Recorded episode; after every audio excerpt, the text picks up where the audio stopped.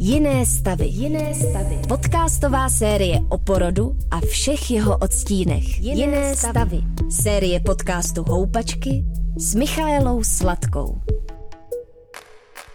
Jsou ženy, které si nedokážou představit, že by k tomu porodu šly a nebyly oholený. Čím víc toho o vás ví ten zdravotník, tím líp je schopný se o vás postarat. V momentě, kdy se přestanete cítit bezpečně, tak eh, se ta biochemie mění pro vás v tom porodním, v tom porodním slova smyslu nepříjemně. Posloucháte Jiné stavy. Podcast Rádia Wave o porodu a čase před ním i po něm. Dnes je před námi poslední díl druhé série.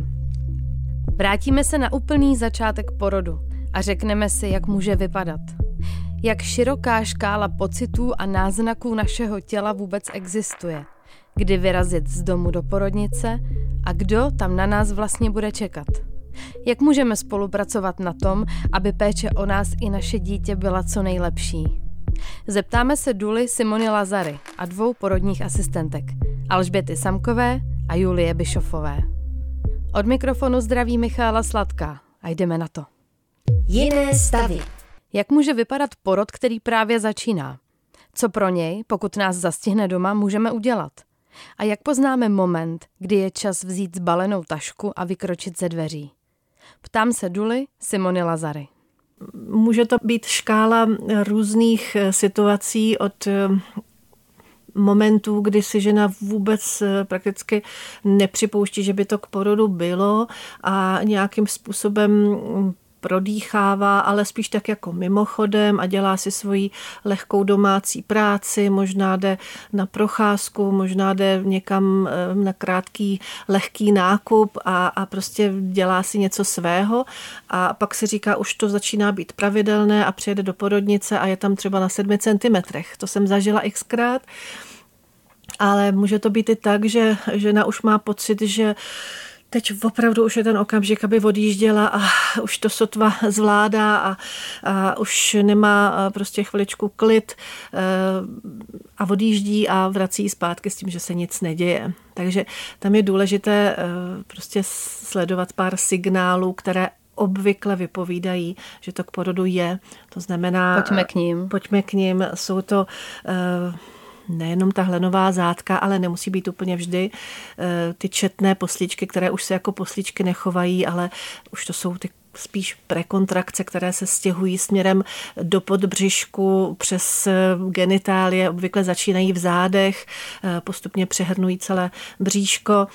Jsou to pocity, kdy už nemohu tu situaci, kterou ještě před několika desítkami minuty jsem rozdýchala, nerozdýchám. Už je těžké se uvolnit, už mám pocit, že to uvolnění mi opravdu uniká a já se musím velmi soustředit a zkrátka odehrává se to na čtyřech, pěti minutách. Eh, kontrakce, už mluvíme o kontrakci, trvá přibližně kolem minuty.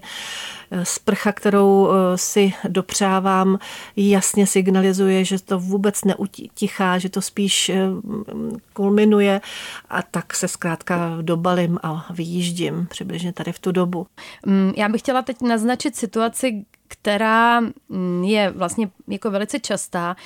Přítelkyně lékaři, eh, zdroje na internetu všichni nabádají rodičky, ať nespěchají. Uh-huh. Ať jsou v bezpečném domácím prostředí co nejdéle, uh-huh. protože nikdo nechce být vrácen uh-huh. už vlastně v tomhle stavu té pohotovosti a všichni chtějí strávit asi logicky, nebo představují si, že teda ženy chtějí strávit eh, vlastně v nemocnici co nejméně času. Podle čeho se máme rozhodnout, že je čas ten domov opustit. Uh-huh. Samozřejmě nemluvím o situaci, kdy prostě jsou kontrakce po dvou minutách a už není jako opravdu času na zbyt, ale mluvím o takovým tom asi rozjíždějícím se porodu plným neklidu, mhm. nejistoty, nevíme, uh-huh. vlastně jsou to věci, které se dějí všechny úplně uh-huh. poprvé, kdy, kdy opravdu zavřít za sebou ty dveře. Uh-huh. Eh, nabádá maminky k tomu, aby ve chvíli, kdy sledují, že kontrakce chodí po 4-5 minutách a trvá to hodinu, ta kontrakce trvá přibližně minutu, eh, ten stav už je takový, že jim to nedá klidu, že to není přímo pro porodní chování, ale už nemůžou prostě jen tak sedět, už se musí občas zvednout, rozkročit, pohoupat tak to je doba k odjíždění. Doba k odjíždění je, když eh, praskne plodová voda, tak do dvou hodin by žena měla být na příjmu, aby se zjistilo, že je všechno v pořádku. Doba k odjíždění je ale i tehdy, když má žena velmi nízký tlak, který jí prostě sotva dovolí vstát a cítí se jak moucha a evidentně eh, se mm, nebude dařit ani miminku, protože ten její nízký tlak eh, nebude dostatečně transformovat kyslík do placenty. Nebude mít jistotu, že se miminko hýbe a to se může stát, kdy to miminko prostě je velmi pasivní, velmi e, spavé a, a to zase není úplně ideální, protože potom hůř snáší kontrakce, e, takže ona udělá nějaký e, poput k tomu, aby se miminko pohýbalo, prostě se zahýbe bříškem a když se miminko neozve, tak za mne je to zase důvod, proč bych asi chtěla mít jistotu, že ten monitor je v pořádku. E, pokud neudrží tekutiny, to znamená příliš zvrací, má silný průjem a tím pádem bude klesat krevní tlak, takže Zase bych eh, ji nabádala k tomu, jeďte, mm, prostě se musíte zavodnit, aby se opět podařilo z tomu miminku lépe eh, zvládat tu situaci. A co třeba nějaký pocit vnitřní, vnitřní jako, pocit. jako cit? Uh-huh. Prvorodičky eh, někdy na to reflektují, ale spíš se ukazuje, že úplně mm, na něj spolehat nemohou, protože těch falešných výjezdů je mnoho a byl tam právě tenhle ten pocit. Takže já bych jenom chtěla říct, že není žádná vostoda, žádná chyba, eh, ani na to nikdo nebude poukazovat, když ta žena přijede po druhé a na falešně a bude se muset vrátit po třetí. Prostě je to diskomfort pro ní, ale no a co? Tak prostě má jistotu, že je děťátko v pořádku, ještě se teda neotvírá, ještě si dopřeje tu svoji domácí vanu a ještě se e, udělá pohodlí na tom svém gauči, možná stráví půlku noci ve své posteli a zkusí to znova. Je to běžný stav a porodnice jsou na to zvyklí. Já jsem někde četla nebo slyšela, že e, máte vyrazit i v momentě, kdy se přestanete doma cítit bezpečně. Uh-huh. Ano, proč ne? Protože v momentě, kdy se přestanete cítit bezpečně, tak eh, se ta biochemie mění pro vás v, tom porodním, v tom porodním slova smyslu mm, nepříjemně, protože vyplavujete kortizol, adrenalín, ten inhibuje eh, oxytocín, endorfíny, takže to eh, může způsobovat mnohem větší bolest, může ty pomalé kontrakce. Oxytocin a endorfíny jsou zodpovědné za to, že to tolik nebolí a že to postupuje. Endorfín je lidský opiát a těžší bolest. Oxytocin je ten hormon, který způsobuje kontrakce a ty právě nebudou tak intenzivní, ale bude to víc bolet, takže ano, může to být tak, přesně, může to být důvod k odjíždění, ale Snad eh, se té ženě podaří se sklidnit, možná působením té porodní asistentky na příjmu, tím, že jí řekne, miminko je naprosto v pořádku, ještě jste zavřená, buďte v klidu, snad jí manžel trošičku utěší. Eh, to je těžká situace, tam prostě pokud ta žena nemá eh, ten pocit bezpečí, tak je to hodně voní. Je to o tom, že tam je spousta věcí asi nespracovaných. Mohla byste ještě na závěr vyjmenovat, co my doma ne- nepoznáme, nebo proč je právě dobré mhm. vyrazit na tu kontrolu? No nepoznáme rozhodně, jak se tam miminko tlačí, nepoznáme, kolik je tam centimetrů, nepoznáme, jestli se miminku daří. A pokud eh, jsem nezmínila, když žena krvácí, tak je samozřejmě jasné odjíždět okamžitě do porodnice. To poznáme tím pádem. Někdy nepoznáme, jestli odchází plodová voda, protože to může být eh, tak masivní fyziologický těhotenský výtok, že to může klamat. Eh, myslím si, že na tom eh, začátku toho porodu, kdy ta žena se chystá do porodnice, je asi úplně klíčové a nejdůležitější, aby se ponořila do sebe, sama k sobě. Tam právě trošičku i vyloučíme to, že je nejistá, že se necítí dobře, v, jakoby v bezpečí, protože když naváže na to, co může pro to, aby se připravila k porodu udělat s předstihem, tak se do toho klidu dostane. A teď mluvím o tom, jak se ta žena připravit může. To znamená, že eh, když je připravená, tak opravdu vyhledá to klidné místo, zkusí eh, se dechem přenést do meditačního módu, zkusí se zrelaxovat, zkusí se udělat takový ten body scan, aby si zjistila, kde není uvolněná, kde se uvolnit lépe může. Zkusí si uvědomit, kam dýchá, jak dýchá. Díky tomu v tu chvíli během několika vteřin ten dech dokáže krásně zregulovat a díky tomu dechu dokáže dobře specifikovat, kde uvolněná v pánvi je a není, uvolní svěrače a tohle všechno eh, s tím, že ještě vizualizuje a, a tím, že prostě se ubezpečuje, prostě to jsou ty moderní techniky, zapojuje všechny ty znalosti, které, dovednosti, které načerpala, tak se do toho klidu uvede. Jo, a tohle to by měla hlavně žena dělat na začátku, než pojede do porodnice. Porodní asistentka Julie Bišofová na svém instagramovém profilu Deník porodní báby vysvětluje desetitisícům sledujících velmi názorně a lidsky různé věci. Jak si můžeme na čokoládovém donatu představit dilataci děložního čípku? Jak pečovat o jizvu na hrázi? Nebo co neříkat ženám před porodem? Mám tedy pro Julii spoustu otázek. Začínám tím, co si z jejího úhlu pohledu žena k porodu má, anebo naopak nemá chystat. Myslím si, že by měli mít určitě vyjasněný s partnerem, jestli tam chce být nebo nechce být. A být i připravený na variantu, že se to může změnit v průběhu porodu. A pak uh, je to taky otázka, jaká žena, uh, nebo každá žena potřebuje něco jiného. Jsou typy žen, které potřebují hrozně moc věcí a být právě připravený na každou situaci a mít přesně všechno podle toho seznamu, který si najdou někde na internetu, nebo co je vlastně v dnešní době doporučovaný. A pak jsou naopak ženy, které to stresuje a tak jako ty hmotné věci k tomu moc nepotřebují a spíš potřebují být nějak uh, sami se sebou a v psychické pohodě. Takže to taky záleží na tom, jaká ta žena je a co konkrétně ona potřebuje. Takže eh, je fajn se nad tím zamyslet, co pro mě osobně je důležitý, jestli ty hmotné věci, nebo naopak eh, to, že třeba si zaplatím eh, dulu nebo soukromou porodní asistentku, která tam pro mě bude a já tam pojedu s tím, že už budu vědět, kdo mě tam čeká u toho porodu. A když půjdeme ještě k nějakým třeba materiálním věcem, tak co z vašeho úhlu pohledu dává smysl, co vy tam chcete nebo ráda mhm. máte? Hmm. No, je určitě fajn, když sebou má žena nějaký jídlo a pití. To eh, totiž je hrozně důležité, aby ona měla eh, pokrytý takový ty základní potřeby, což eh, je právě to jídlo a pití, protože to tělo jinak moc rodit nebude, když nemá pokrytý tyhle základní potřeby. Pak pokud žena třeba jí dělá dobře nějaká konkrétní hudba, tak uh, určitě není uh, nic proti ničemu, když si sebou vezme uh, repráček nebo sluchátka, to je jedno, a zapne si tam nějakou svoji oblíbenou písničku. Nebo taky, pokud má oblíbenou vůni nějakou, která jí dokáže navodit takové domáčtější prostředí na tom porodním sále, tak je to určitě taky dobrá varianta. Tak to tak z těch hmotných věcí, které mě napadají.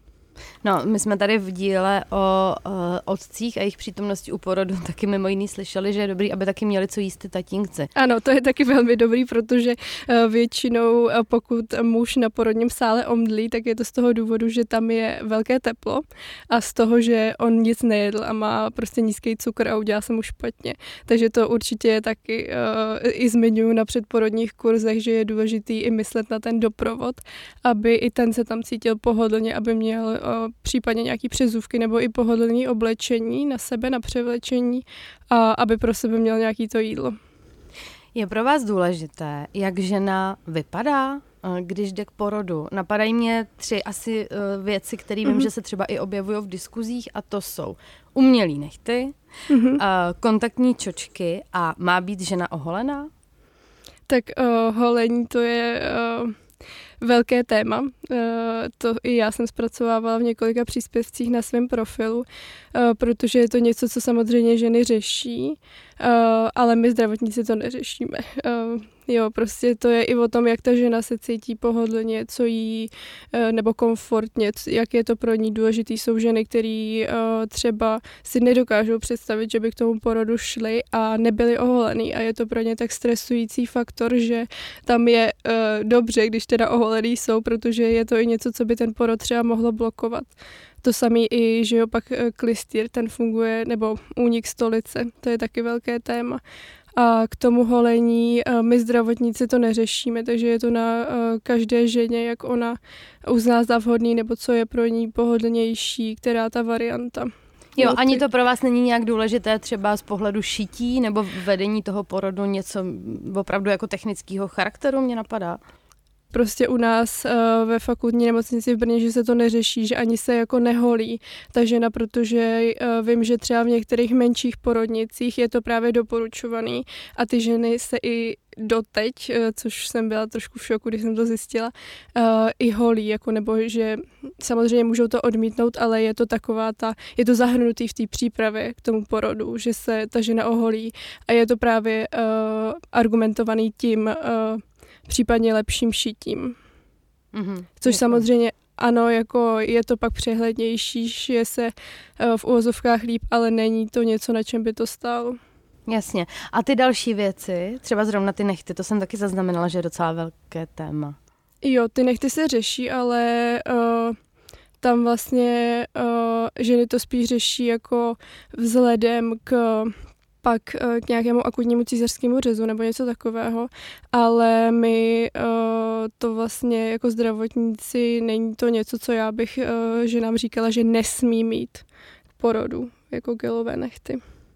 Um, napadá vás ještě něco, co, co ženy řeší, ale zdravotníci vůbec? No, určitě to holení, uh, pak únik stolice u porodu a pak uh, i třeba uh, to, jak se ta žena bude projevovat. To si myslím, že koresponduje hodně, nebo to se řešili i v tom díle o studu. A to je častá obava těch žen, že se bojí, že budou moc křičet, nebo já nevím, vzdychat, nebo že se budou projevovat tak, jak třeba je i ten partner nezná. To je taky častá obava těch žen. Uh, a taková ta přehnaná sebekontrola právě, abych nevypadala blbě uh, před personálem nebo i před partnerem úplně k porodu nepatří, nebo je to věc, která uh, není pro ten porod dobrá, ta žena uh, by nad tímhle neměla přemýšlet a měla by takovýto racionální myšlení v průběhu porodu opustit nejlíp. Co byste si vy osobně vzala sebou do tašky, když byste jela ke svému prvnímu porodu? Eh, já osobně mám ráda hodně aromaterapii, takže já bych si určitě vzala nějaký uh, voný o, aroma olejíčky. Pak uh, bych si vzala uh, sebou šátek nebo rebozo. To si myslím, že je taky fajn nástroj, se kterým se dá u toho porodu pracovat. A pak, pokud bych jela do porodnice, kde bych věděla, že nemají třeba nějaký erární nahřívací polštářky nebo termofor nebo něco takového, tak bych si vzala to protože to teplo taky uh, dokáže uh, pomoct mnoha ženám a ulevit na začátku toho porodu. Když ještě uděláme krok zpátky od toho samotného začátku porodu a probereme spolu ještě nějaké diskutované pomůcky, mm-hmm. které můžou ten porod nějakým způsobem usnadnit, hlavně prvorodičkám. Co na tyhle ty typy pomůcek říkáte? A pojďme prosím do toho i zahrnout masáž hráze. Eh, dilatační balonek eh, je věc, ano, velmi eh, diskutovaná i propagovaná a Myslím si, že má svoje místo, že právě prvorodička může pomoct i po psychické stránce, že to není o tom, kolik já nacvičím eh, centimetrů, protože ono s tím v balení přichází i takový metr, eh, u kterého já říkám, že eh, by ho ta žena měla vyhodit rovnou, protože tam nejsou zas tak důležitý ty centimetry, to kolik já s tím balónkem nacvičím, ale spíš to, že ta prvorodička obzvlášť si může vyzkoušet, jaký to cca bude, když v té malý pánvi bude něco tlačit. U porodu je to ta hlavička nejčastěji. A to ten uh, dilatační balonek právě může uh, nasimulovat. Takže pro mě je to i pomůcka, která uh, může být součástí i psychické přípravy na porod. Ale není to rozhodně pomůcka, která zaručí, uh, že 100% u toho porodu žádný poranění nevznikne. Hmm, hmm, takže to je takový jako trošku proklit, říkáte. To jsou všechny ty věci, které jsou doporučované jako prevence uh, porodního poranění, tak nic, uh, nebo žádná z těch věcí vám stoprocentně nezaručí, že tam to poranění nevznikne. Hlavně tam je těch faktorů, tolik, který se podílejí na případném vzniku uh, poranění a není to jenom o tom, že uh, ta žena něco preventivně dělá, ale je i to o tom, jak je pečovaný o tu hráz v průběhu porodu, v jaký té poloze žena rodí a jak ty tka, v jakém stavu jsou ty tkáně, jak je to vlastně všechno připravený. Mm-hmm. A teď pojďme teda k té hrázi. Co my pro ní můžeme udělat eh, těsně před porodem a možná i v průběhu? Eh, tak co se týká té hráze, tak tam eh, může být, nebo je doporučena, doporučovaná ta zmíněná masáž hráze, která eh, se může provádět od nějakého 37. 38. týdne a provádí buď žena sama, anebo pokud se domluví s partnerem, tak i partner může provádět a většinou by se mělo masírovat ještě v kombinaci s nějakým olejem, ne úplně na sucho a uh, vlastně nejpřirozenější masáží hráze je pohlavní styk, takže pokud uh, tam není důvod i k nějaké abstinenci, tak i tohle je forma masáže hráze. A uh, další věc, kterou já můžu udělat, tak je třeba napářka, ta je taky doporučovaná a e, je to jedna z forem přípravy nebo prevence um, porodního poranění, kdy vlastně dochází k prohřátí a prokrvení těch porodních cest a i uvolnění. Ta napářka se může využít i v průběhu porodu. Některé porodnice to přímo poskytují, že na to mají to vybavení, některé nemají problém s tím, že se to tam žena přinese a, a oni jí to zalijou tou horkou vodou. Takže uh, to je tak, co můžu já dělat před tím porodem a v průběhu toho porodu um, tam jsou například velmi nápomocné obklady uh, teplou nějakou rouškou nebo žínkou v průběhu druhé doby porodní, což uh, na to jsou většinou potřeba dva lidi, takže buď ta porodní asistentka může zaúkolovat partnera v nějaké pomoci, anebo když je tam dula nebo někdo jiný, nebo ideálně třeba druhá porodní asistentka, ale to se moc často nestává, případně studentka na praxi. Ještě když se teď zmínila ten pohlavní styk, tak ten se uh, někdy doporučuje i jako vyvolávač mm-hmm. porodu. Já bych tenhle rozhovor s vámi chtěla zakončit právě ještě nějakými uh, porodně babskými radami. protože určitě uh, je i v našem posluchačském spektru se objeví i ženy, které uh, by rodit hodně chtěly, ale zatím to nepřichází. Hmm. Tak jestli byste měla nějaké typy i pro ně? No, ono... Uh Některé ty babské rady se můžou zkoušet do nekonečna a žena se v uvozovkách může stavět na hlavu, ale dokud to tělo a miminko není připravený, tak často nepomůže nic, ale jsou věci, které jsou doporučované jako právě třeba zmíněný eh, nechráněný pohlavní styk, eh, svařák, kořeněný jídla, eh, pak třeba koktejl z ricinového oleje. Ehm, může pomoct i nějaká akupunktura nebo masáž na eh, vyvolání porodu, kterou některé porodní asistentky nabízejí. Je to i o tom, jak, v jakým eh, žena je i psychickém rozpoložení. To taky často hraje roli v tom, jestli ten porod rozběhne nebo ne, jak to tělo je nachystané, jak tam miminko naléhá nebo nenaléhá na ty porodní eh, cesty. Takže to všechno jsou faktory, které se odráží na tom, jestli ten porod začne nebo nezačne. A někdy hod prostě uh, to dojde k tomu, že se musí přistoupit k vyvolání toho porodu. I to je prostě varianta, která uh, tady je, je uh, častá a ne, není jako uh, není, nemusí být špatně, neznamená, že vyvolávaný porod je špatný porod. Zažila jsem i několik uh, porodů vyvolávaných, který byl moc hezký, takže to taky někdy mám pocit, že ty ženy se toho hodně bojí, ale nemusí to být nic tak strašného, jak je to někdy prezentovaný. Pokud vyrážíme rodit svoje dítě do porodnice, s jakými lidmi se tam potkáme, kdo všechno tam čeká a jak spolu můžeme co nejlíp vyjít. Odpovídá porodní bába Alžběta Samková. Budete se potkávat s mnoha lidmi, který vůbec nebudete vědět, co jsou zač. Budou mít jako na sobě všichni nějaký mundury, různě barevný.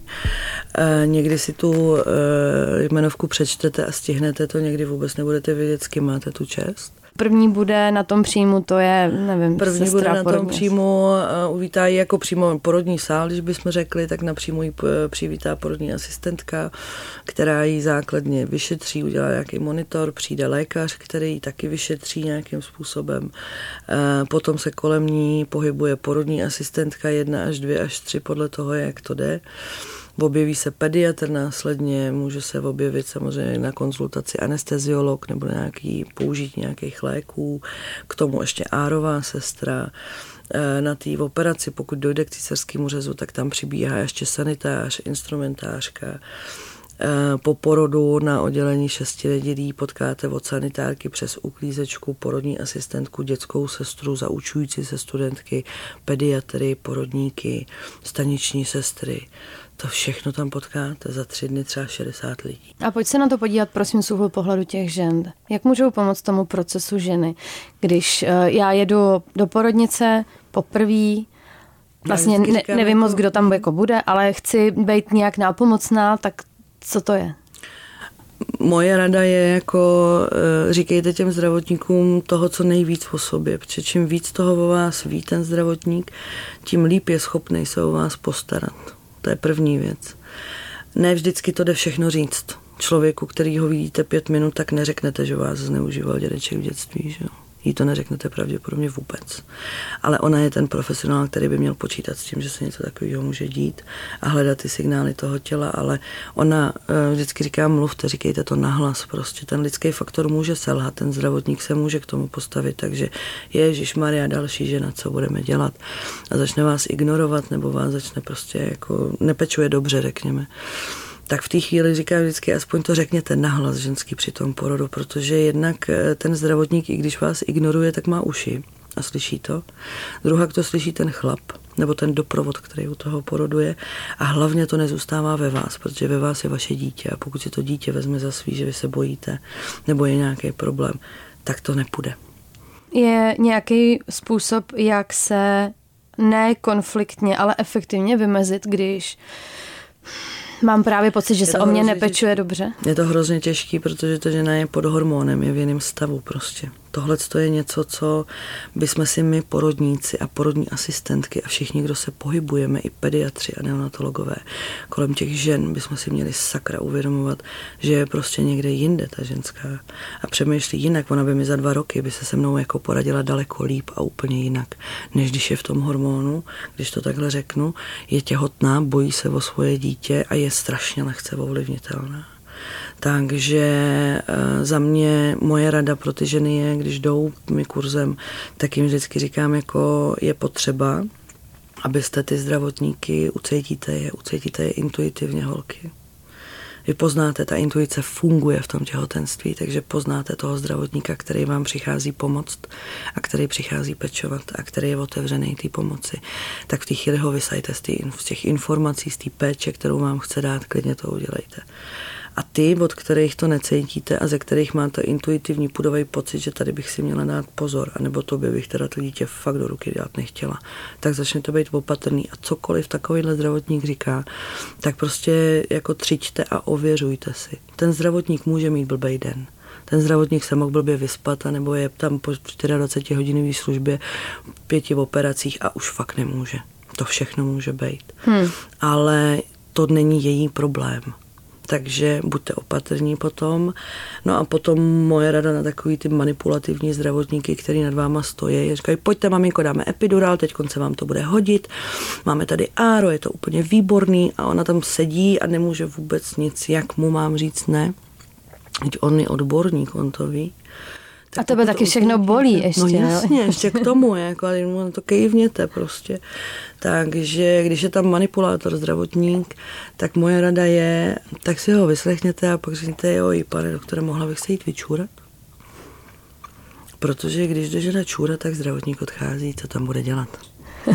Pokud je ta žena upoutaná na lůžko, je třeba na monitoru nebo má nějakou infuzi prostě, jako ten lékař vyšetřuje, tak i tak si o to eh, může říct, protože já bych se potřeba vyčůrat, takže dostane mísu na to lůžko. A v té chvíli ten doktor opět odchází, takže já přijdu za chvíli. To je typ, jak vyhnat doktora od lůžka. Prostě trošku, jo. Říct, že potřebuješ A máte těch 10 minut, kdy můžete popřemýšlet, jak se k té situaci teda vlastně postavíte. To je jedna rada a druhá rada, jako když to bude vyloženě, tak mi ho dejte to miminko, pojďte, půjdeme prostě tohle, tohle, když vás nutí ten zdravotník, když vás vyloženě manipuluje, tak pak je, myslím si, že obzvlášť i šestiledělka, ale i ta těhotná schopná jediný možný asertivní techniky komunikace a to je zaseknutá gramofonová deska. Ne, já nechci, děkuju. Ne, já nechci, děkuju. Vy nemusíte vysvětlovat, vy to nemusíte zdůvodňovat. Vy prostě jenom opakujte, ne, já nechci, děkuju. Myslím si, že na většinu z nich platí tak čtyřikrát, pětkrát to opakovat a už se na to vykašlou. Alžběta Samková a její rady, které nás ostatně provázely velkou částí aktuální série jiných stavů, jsou za námi. A tady jiné stavy končí. V sedmi dílech druhé série jsme probrali porod a život i smrt, které se s ním pojí. Děkuji za poslech a za dojemné a podpůrné reakce. Děkuji ženám, které sebrali odvahu mi napsat, že naše díly o ztrátách dětí při porodu jim dodali sílu. A zvlášť děkuji mámě Tereze, která mi napsala o tom, že jen díky poslechu dílu se Zuzkou, které těsně před porodem zemřel chlapeček, si dokázala pochovat svého mrtvě narozeného syna. Jiné stavy jsou série magazínu Houpačky. Tam se můžeme dál potkávat nejen nad tématem porodu, ale i výchovy, vztahů, psychologie, lékařství a nebo výživy dětí. I když ještě tuhle středu se za jinými stavy v houpačkách naposledy ohlédneme. Lucie Havlová přijde říct, jaký byl její ambulantní porod a jak se po něm cítila nepřemožitelná. Teď už na shledanou. Těším se na slyšenou v houpačkách na wave.cz lomeno houpačky a budu taky ráda, když se budete vracet k epizodám obou sérií jiných stavů. Loučí se Michála Sladká. Jiné stavy. Jiné stavy. Podcastová série o porodu a čase před ním i po něm. Jiné, Jiné stavy. stavy. Série podcastu Houpačky s Michaelou Sladkou. Jiné stavy. Poslouchejte na wave.cz lomeno Jiné stavy, v aplikaci Můj rozhlas a v dalších podcastových aplikacích.